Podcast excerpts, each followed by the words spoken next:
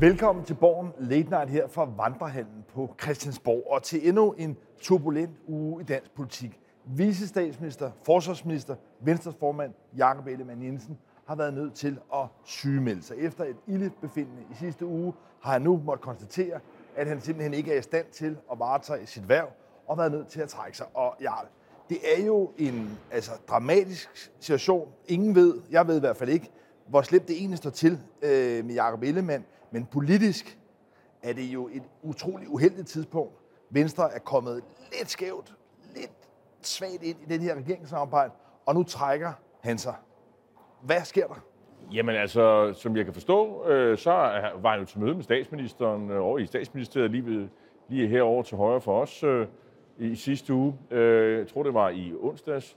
Og, og, og får simpelthen ildbefind, når ambulancen kommer og henter ham osv. Og og det er jo et signal fra kroppen, øh, sådan er det også blevet taget ned af, af Ellemann, om at øh, han skal lige øh, slappe lidt af, og, og der er vel også øh, folk, der har kigget på hans øh, tilværelse de sidste øh, mange måneder, måske vil sige år, at han har haft travlt. Øh, han er måske øh, stresset, øh, og det ved vi jo lidt af en folkesygdom, øh, og det er det også herinde på Christiansborg. Han er bestemt ikke den eneste øh, minister eller toppolitiker, der er gået ned med flaget, øh, og det skyller imod ham med sympatitilkendegivelser. Øh, også fra Inger Støjberg, lader jeg mærke til, som jo ellers har været øh, ofte efter ham. Det her det er sådan en situation, hvor Christiansborg rykker sammen om en kollega. Øh, men øh, det ændrer jo bare ikke ved, at øh, han, er, øh, han er simpelthen sat udenfor i, i det, de siger uger. De hæfter sig ikke, øh, de siger, det er ubestemt tid, og så siger de uger. Det vil sige, det er så ikke måneder, øh, og slet ikke år selvfølgelig, øh, men det er klart, at han har selvfølgelig konsulteret en læge, øh, og der er blevet lavet nogle undersøgelser på ham. Og så har han så, efter at lægen har talt med ham, så har han jo nået frem til den, synes jeg, meget åbenlyse øh, konklusion, som vel et eller andet sted, øh, man vel også allerede i sidste uge, altså når, hvis man går og falder om øh, i en travl hverdag, så er det jo nok et signal for kroppen om at sige, nu skal du lige tage at slappe i dag. Og heldigt for ham er der jo efterårsferie øh, i, i næste uge, øh, fra Folketinget. Øh, nu jo... tager han nogle uger på langs, men det er jo, at han er, han er jo ligesom helt væk fra den politiske dagsorden. Han er helt væk fra Christiansborg. Han er også væk fra medierne.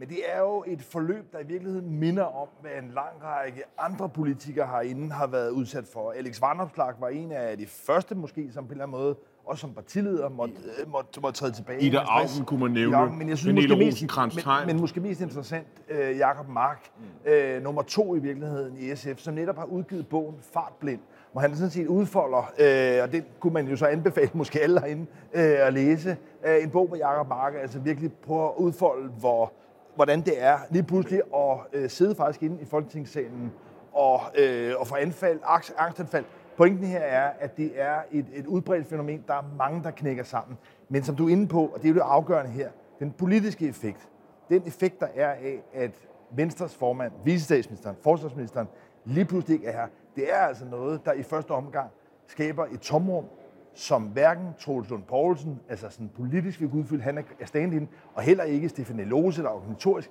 de vil slet ikke udfylde det, så Venstre er på en eller anden måde trukket lidt ud af ligningen nu i den kommende tid man kan sige, i, i det, med hensyn til at arbejde i regeringen, der er Troels Lund Poulsen jo ikke, øh, han er jo øh, økonomiminister, øh, og han har jo ikke, det er jo ikke sådan verdens største ressort. Han er tidligere forsvarsordfører, han kender stoffet nogenlunde. Så han kan jo øh, hoppe ind og være en udmærket, øh, som sige, sætte de her forhandlinger i gang omkring øh, forsvarsforlidet. Det er jo noget, som, øh, som, det er jo opgaven. Altså, jo, de skal jo, jo i gang. Jo, jo, men... Man kan sige, at i starten handler det om at vende papirer, og der er meget teknisk øh, gennemgang. Han er jo i forvejen en del af det. Så men, det, men, jeg, hvis jeg lige må gøre det ja, ja, ja. Øh, så, så, så på den måde, så er det heldigt, øh, at for Jacob Ellemann, at han har den kapacitet ved, ved hånden. Altså, det kommer, jeg tror ikke, det kommer til at ændre særlig meget med hensyn til forretningsgangen i, i regeringen. Det, der bliver problemet, og det, jeg synes er det øh, farsignalet for Venstre, det er jo, hvis det her er noget, der sætter sig i meningsmålingerne. Hvis, det er, øh, altså, hvis, hvis, hvis Venstre er det svage ben i sådan en, øh, på sådan en stol, de der, vi kender de der trebenede stole, og, og, og, og, og ligesom øh, falder igennem i meningsmålingerne og forsvinder, øh, hvad så? Øh, det skader jo regeringen, ja, ja. Øh, sammenhold. Øh. Ja, det er jo der, vi allerede var. Altså det, der er problemet ja, det, her, det, det er, at ja. vi var sådan set, at det var en skammel med to ben. Der var Mette Frederiksen, og der var Lars Løkke. Jakob Ellemann sad i virkeligheden altså næsten kun øh, med for syns skyld. Så det, at han overgivet blev taget ud og Venstre efter et magtrum, det er noget, der kommer til at betydning. Jeg tror ikke, det handler om forsvarsområdet. Det kan sådan set bare køre videre. Fordi det der forsvarsforlig, det er først noget, der skal forhandles om mange måneder. Det er ikke noget problem. Forsvarsministeriet kunne bare køres videre af departementchefen. Nej, der hvor problemet er, det er i regeringsledelsen. Det er i koordinationsudvalget. Regeringen står over for nogle svære slag, ikke mindst i hele den her ballade omkring Stor Bededag, som i virkeligheden skal skaffe pengene til det senere forsvarsforlig. Men pointen her er, at altså, man står over for nogle dramatiske beslutninger, nogle beslutninger, som kræver, kan man sige, tæt koordination mellem partierne. Og i det spil, ja, der vil Venstre på en eller anden måde slet ikke komme til at spille en rolle. Men de er jo enige. De har jo så forhandlet, hvad, hvad, det der skulle være øh, på plads, det, det skete jo, i, eller, øh, da man lavede regeringsforhandlingerne. Så det, jeg, jeg deler ikke rigtig din øh, bekymring på det område. Og de har en mand, som i forvejen er inde i, øh, i stort set alle beslutningerne. Øh, det er jo ham, man går til, hvis man vil have ændret noget politik. Øh, man spiller lidt en anden rolle. Så heldigt for ham. Så er der dem, der siger, at det er et katastrofalt tidspunkt. Ja, øh, der er jo nok aldrig noget godt tidspunkt, hvor man øh, øh, altså falder sammen, og ens krop øh, øh, øh, siger stop, øh, når man er partileder på det her niveau. Det er helt enig i. Men jeg kan godt komme i tanke om nogle, nogle andre tidspunkter, hvor det kunne endnu værre. Altså øh, lige foran et landsmøde. Øh, måske valgkamp. Valgkamp, valgkamp ikke mindst. Altså, vi er meget tidligt i perioden. Det, det, det der er opgaven for Ellemann, som det har været for mange af de andre partiledere, du har nævnt, eller folk, der er i toppolitik, det er jo at finde en arbejdsrytme, som man øh, øh, ligesom ikke brænder alt krudtet af, og, og hvor man ligesom øh, øh, sørger for, at, at, man... Øh, at man også skal passe sit arbejde øh, og ikke knokler alt for hårdt. Men, øh, og det skal han jo så finde ud af med sig selv, hvordan det kommer til at køre. Men jeg, jeg synes, du har en god pointe med, at Troels Poulsen, kan man sige, er en, en god stand-in, en stor, god vikar for Jacob Ellemann. Han er heller ikke en trussel, Han forstår på den måde, at man kan sige, at Socialdemokraterne under det forløb, der har været omkring tilblivelsen af den her regering, der har det i høj grad været netop Troels Poulsen, der har været forbindelsesofficer. Det er ham, der i virkeligheden har etableret den personlige kontakt med en lang af Socialdemokraterne. Så der er ikke nogen tvivl om, kan man sige, at tilliden, den personlige, dit personlige bånd, går i høj grad gennem ham. Så, så det spiller også, en rolle. Og der er også en anden ting, der er vigtig. Det er altså, meget af kritikken på, mod Ellemann går jo på hans øh, politiske kompas. Altså er han rigtig venstremand? Hvad, hvad, men, hvad skal Venstre mene? Der er der mange, der mener, at Troels Lunds øh, politiske kompas, vi har faktisk set nogle, øh, nogle nogle situationer, hvor, hvor, hvor Troels Lund jo nærmest går ind og, og redder Ellemann øh, og siger, det, det mener vi ikke i dag, og så lige må korrigere formanden, så gør vi sådan så.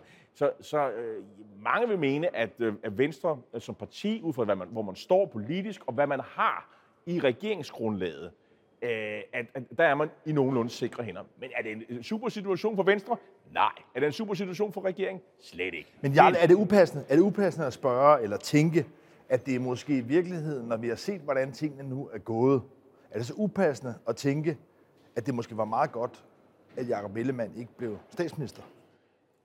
Altså, han har i hvert fald ikke den erfaring, kan man sige. Nå, men, så, men måske heller ikke den ja, robusthed, der nej, skal til. men det, det, er jo, det er jo fair nok at diskutere. Altså, er han, altså, det kan godt være, at han mentalt er robust, men er han fysisk? Det, det, er, jo, det er jo spørgsmålet her.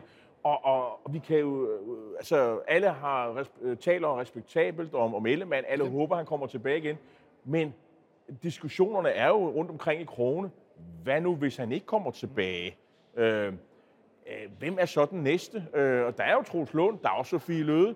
Øh, ingen siger, at, øh, at det kommer til at gå, så det, det tror jeg personligt heller ikke på. Altså, hvis Ellemann føler, at han er, han er klar, og der i øvrigt ikke er andet, og, og lægen frikender ham, så er han tilbage igen i sadlen.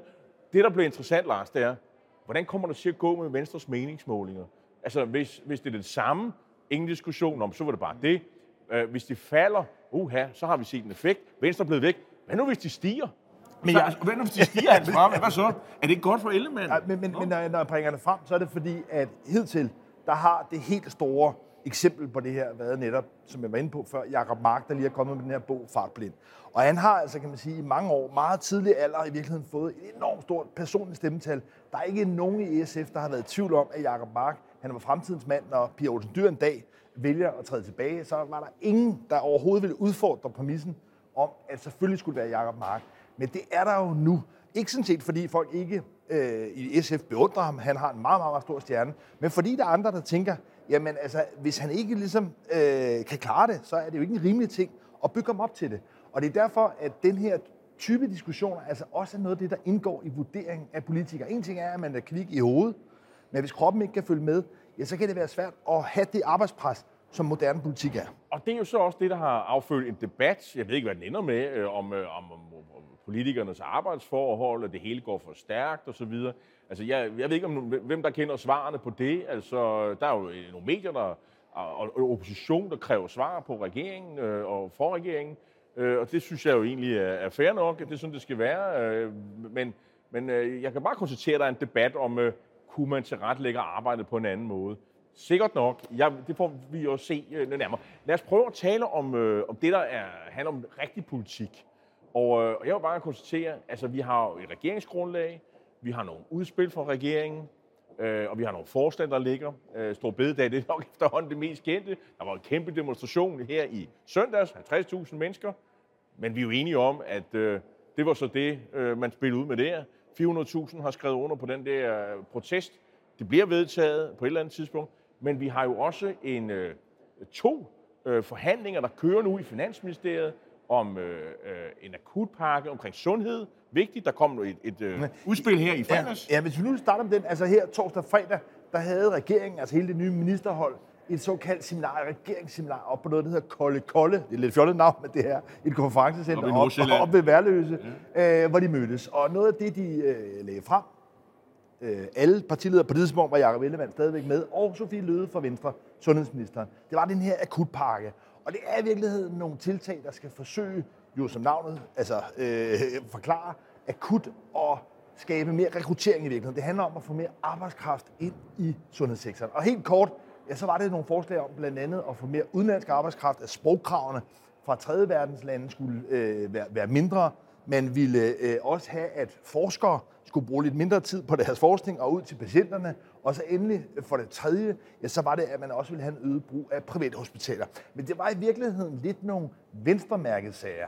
Snarere i hvert fald en socialdemokratisk, særligt det her med privathospitaler. Så på den måde synes jeg, det var et, et udspil, hvor man i hvert fald kunne se, at her har Venstre fået noget. Og i det lys, ja, der er det selvfølgelig måske også særligt uheldigt for Venstre og for Jacob Ellemann, at han nu er ude. Men så må man håbe for dem, at uh, Sofie Løde kan bringe det her igennem. Pointen er i hvert fald... Hun er jo sundhedsminister, så det er ligesom hendes opgave. Men, men, men nu i hvert fald skal man forhandle det her akut. Altså, det, det giver jo ikke nogen mening at lave en akutpakke, som først kommer om et år, så det er også noget, der skal ske uh, hurtigt.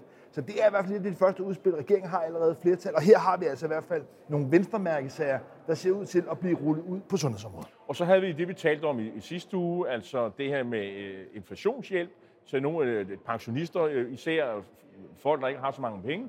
2,3 milliarder kroner. Må ikke, at der også kommer et bredt forlig på de, de to områder. Og, og, og så... Øh, ja, og så... Og det kan jo altså også blive viklet sammen med en finanslov. Ja, altså, en finanslov, øh, som jo vi også har efterspurgt her. Øh, de sidste meldinger går på, at vi skal forbi vinterferien. Øh, en vinterferie, hvor øh, både du og jeg, vi er faktisk ikke med næste uge, så vi holder også vinterferie. Og du holder en lidt længere vinterferie, øh, øh, så der kommer vi først til at se igen om, at det bliver... Ja, i begyndelsen af marts. Øh, ja, ja, ja. Så god vinterferie til dig allerede nu. Øh, så det vil sige, øh, og der vil nogen jo sige, finanslov, Jamen, det er jo sådan noget, man har på plads i november, december. Det er op ja, til jul. Vi ja. er i februar nu. Ja. Vi er måske først færdige med forhandlet en finanslov for i år i marts måned. Ja, julen var lige til påske. Altså. Og, og det morsomme er, at når man normalt skal lave finanslov, så starter man i marts. Så de kan stort set være færdige med den her finanslov. Så begynder de, og i hvert fald embedsmandsapparatet, at, at tænke den nye øh, finanslov hjem, komme med forslag osv. Øh, så det, det er, så det, det er jo, der er jo ingen grund til, altså, altså regeringen har travlt, altså der, er, der er virkelig damp på kedlerne her. Men det er klart, at den finanslov, som regeringen jo i sagens natur har flertal for på forhånd, vil jo blive lidt en lakmusprøve, en farvetest af, hvor kompromissøgende, hvor, hvor, hvor inkluderende regeringen egentlig er. For det er klart, at, at, at både den her akutpakke og inflationshjælpen, vil de jo nok gerne have nogle flere partier med. Øh, SF regner jeg som sikker med i de her. Jeg tror, radikale. Radikale. Jeg tror på grund af timing i de her, at det ligesom vil blive viklet sammen. De her penge, der er øh, altså, øh, både afsat øh, i, i, hvad hedder det, i, i inflationshjælpen, men jo også i akutpakken. Det er noget, der alt sammen, når du lægger det sammen, bliver nogle højere beløb. Så derfor kommer det ind i finansloven. Men det er jo sådan noget, som sige, faste opgaver, noget man har besluttet, men så når man sidder der og hygger sig og, og, og ligesom styrer på tingene, så kommer der ulykker ind.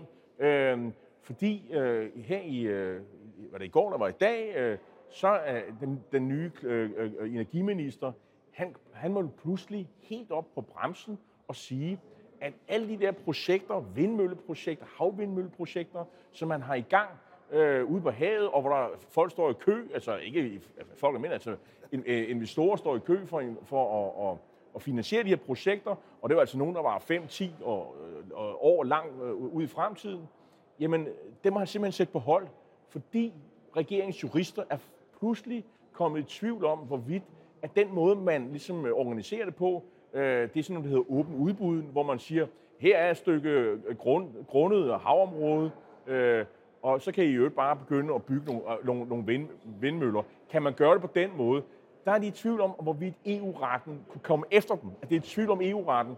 Og før det er blevet afklaret, så har han simpelthen øh, valgt at ja. sige, og han siger, at han var pist. Ja, der, er to, der er to modeller. Der er enten, hvor det ligesom er nogle statslige udbud, hvor man har et område, hvor det er staten, der udbyder. Og så er der den her anden kategori, der hedder åben dør. Og det er dem, der er blevet lagt ned.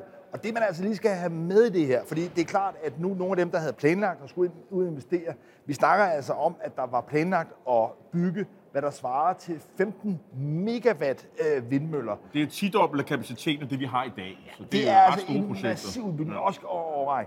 Men det er altså på nogle områder, hvor de private investorer i virkeligheden var blevet tilbudt, at de i virkeligheden bare kunne få frit slag på nogle øh, lidt altså lavbundede øh, områder.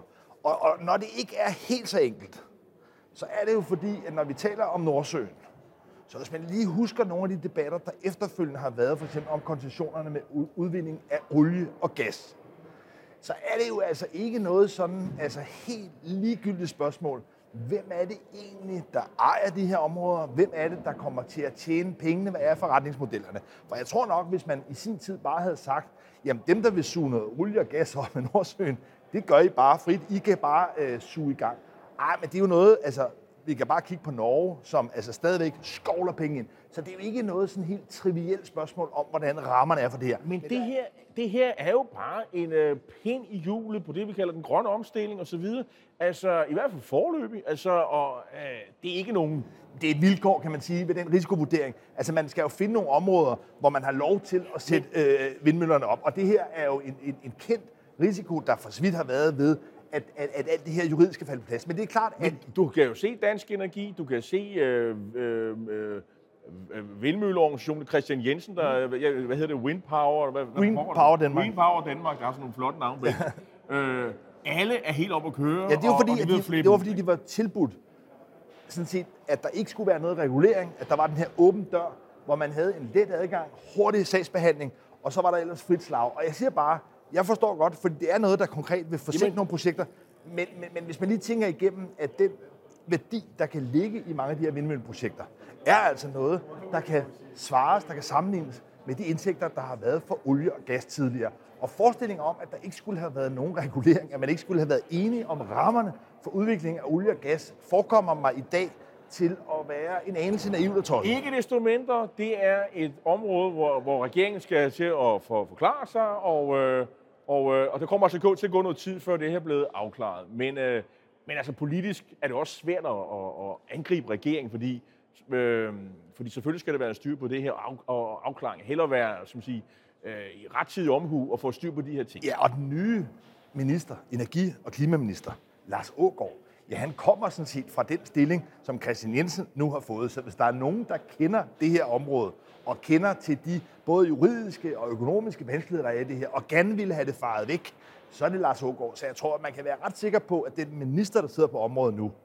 at han er meget, meget dedikeret på at få ryddet de her øh, EU-forviklinger Men det er jo juristernes arbejde, det har jeg indtryk. Det er, det er mere jo, øh, jura end politik. Er, er det ikke... Øh, jo, jo, jo, bestemt. Og, og, og der kan man sige, altså, der er der jo bare forskel. Jeg forstår godt, at blandt andet Enhedslisten og andre, jeg så også øh, Søren Pape Poulsen, den konservative formand, her i spørgetimen, som er i gang hernede, han var også ude og udfordre øh, Mette Frederiksen. Jeg forstår godt, at oppositionspartierne tæver løs på regeringen, fordi de har sagt, at nu vil de udbygge vindmøller. Så kommer der så det her forviklinger, der gør, at det ikke kan ske. Så angriber man regeringen. Men det er nogle gange sådan, at den jura, de regler, der er, bliver en regering, bliver embedsværket jo nødt til at overholde og sikre, altså Energistyrelsen bliver nødt til at være sikker på, at, øh, at, at, at, øh, at der er lovhjemmel, om man så må sige, før man begynder at opsætte øh, vindmøller. Øh, som du allerede nævnte, så er det jo faktisk første gang, der er den her udvidede øh, spørgetime statsministeren, og det var så i dag. Der var jo så fravær af enhedslistens øh, øh, Maja Villadsen, som var, hun var taget på vinterferie. Og øh, så hun var ikke med i dag. Øh, så har vi så øh, nye borgerliges øh, i hvert fald fungerende formand, Pernille Vermund. Hun går jo nok af her i, øh, i aften, øh, hvor at, øh, alt tyder på, at det bliver Lars Borg Mathisen, som bliver formand, og så er der kampvalg om næstformandsposten. Det, det er også meget, meget spændende. Det får næppe den helt store øh, betydning. Øh, men der har også været nogle andre, og, altså vi følte også lidt med i, om, hvordan, om, nu, om, om de der grupper, der nu er, og alle de der løsgænger, hvad sker der med det? Og der var godt nyt til, til hvad hedder det, Dansk Folkeparti øh, her i, i går. Ja, altså, øh, de har jo nu fået to ekstra folketingsmedlemmer siden valget. Fordi først, så var det Mikkel Bjørn, der gik fra Nye Borgerlige, og så nu her i løbet af det sidste døgn, ja, der er det så Mette øh, Thiesen, der jo forlod også Nye Borgerlige, nu er blevet optaget i Dansk Folkeparti. Ja, men sige, hun har jo haft sådan en, en to-tre måneder, hvor hun jo ligesom har haft en mellemposition. Hun slog jo en ny rekord med at forlade sit parti efter at være blevet valgt. Det var allerede her, det var et par dage efter øh, valget var overstået her i november. Øh, så der har været sådan en mellemperiode. Men et godt nyt for, for, for Morten Messerschmidt. Øh, gruppen vokser, og vi skal vist lige stadig huske at sige, Nye Borgerlige har stadigvæk fire mandater, uanset hvad vi kom til at sige tidligere. Øh, og vi håber selvfølgelig for, for Lars Borg Mathisen, han får, han får styr på det. Øh, det bliver jo spændende at se, hvordan det kommer til at, at forholde sig til. En ting, jeg lader mærke til her i spørgetiden, øh, øh det der, man kunne sige, det, det største oppositionsparti, det er jo SF. Og det, de brugte tiden på, og det var jo en lille snak omkring øh, forliskultur og aftalekultur. Fordi jeg har blandt andet bemærket, at øh, den Socialdemokratiet, mens de var mindretalsregering, har jo lavet nogle aftaler, nogle smalle aftaler med de radikale, Alternativ, Enhedslisten, SF. Øh, og nu efter valget, så er der ikke flertal for, for de der aftaler, og så er det simpelthen bortfaldet. Og det er på en lang række forskellige områder. Og jeg synes, det især går ud over enhedslisten. Det, man måske lige skal forklare her, det er, at der er forskel på at lave en aftale herinde på Christiansborg, og så lave et forlig. Når man laver et forlig, så forpligter man hinanden til, at hvis man vil opsige det forlig, ja, så kan man kun gøre det ved at sige, før et valg, når vi går til valg her, så gælder det ikke efter valget. Det er et, et forlig. Og der er det regeringen, nu havde vi Mette Frederiksen, der lige øh, gik forbi her, og der er det altså, regeringen nu har valgt at sige, jamen det er kun, og det er sådan set også formelt set praksis, det er kun forligende, vi føler os forpligtet af, de aftaler, vi har lavet. Altså som i virkeligheden er bare er et stykke papir, hvor man skriver, at man har nogle hensigtserklæringer, man har nogle målsætninger. De aftaler, som Mette Frederiksen lavede før valget med de røde, ja, de og, hvor der, gælder, og hvor der ikke er flertal med. Og de gælder ikke længere. Så derfor kan det være, for eksempel på et område som minimumsnummeringer, ja, der er det ikke alle de aftaler, SF for eksempel har lavet, som er blevet omdannet til lov, som er trådt i kraft, og som er bundet af de her forlig, som det typisk handler om, at man har fået lovgivning. Og derfor står Pia Olsen Dyr og SF nu lidt med håret i postkassen, og må konstatere, at noget af det, de ellers har hyldet, noget af det, de har peget på, også i valgkampen, som de ligesom har fået gennemtrumfet, ja, det er simpelthen bare men, smuldret her efter valget. Men man kan jo høre hende uh, lidt indigneret og sige, tale om ordentlighed og ordentlig forliskultur, og, og statsministeren praller fuldstændig af og, og gentager, hvad du siger osv. Så, så, så der er jo ikke sådan en helt enighed om, uh, hvordan man føler sig behandlet hos SF, og specielt enhedslisten har man også indtryk af, at de er, de er rasende. Øhm, men sådan at det øh, valg har betydning, så når vi ofte peger på, at specielt de blå står som de store tabere i øh, ved folketingsvalget, øh, så vil jeg jo også hævde, at den røde opposition ja. er en mindst lige så stor taber, fordi øh, de havde faktisk nogle aftaler med, øh, med Mette Frederiksen. Det havde de blå jo ikke rigtigt. Men altså, øh, så der er noget politik, men det røde, øh, som, som er simpelthen smuglet. Ja, det, det. det røde blik noget på en eller anden måde ikke rigtigt at blive øh, tørt. Nu er det øh, smidt i skraldespanden.